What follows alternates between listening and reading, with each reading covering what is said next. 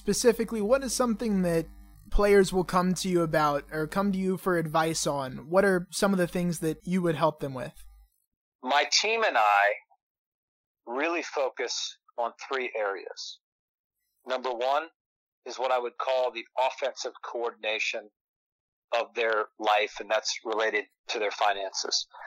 So my team consists of two N F L P A registered player financial advisors who are terrific guys and brilliant.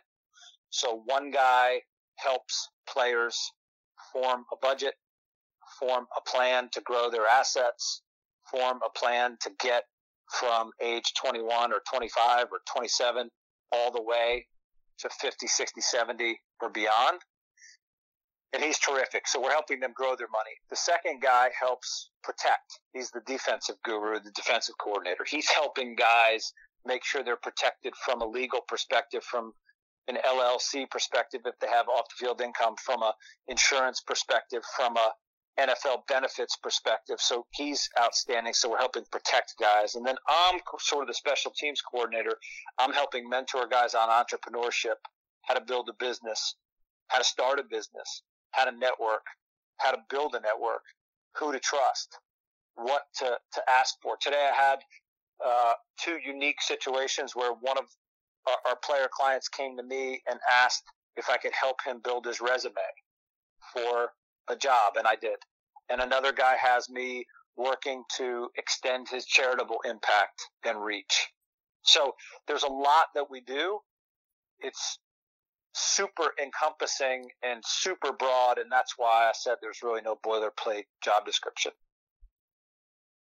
One of the most interesting things I think about your job is the way that you're able to help guys with charities, nonprofits, philanthropy.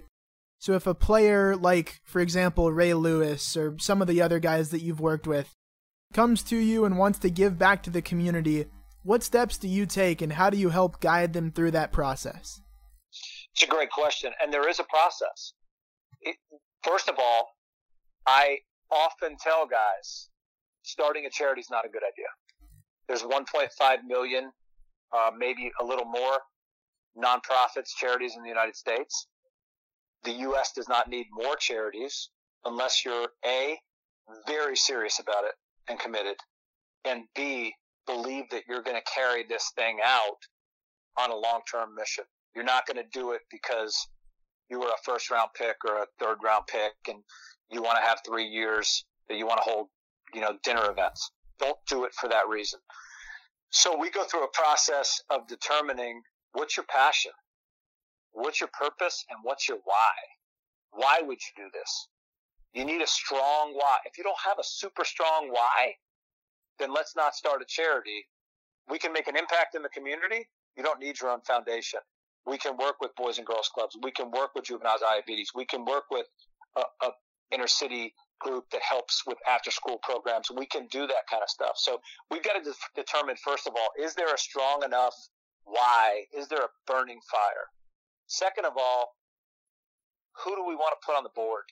We've got to create a board that's powerful, a board that consists of people who have some influence and who can help us build the fundraising, help us build events, and help us create something that's sustainable.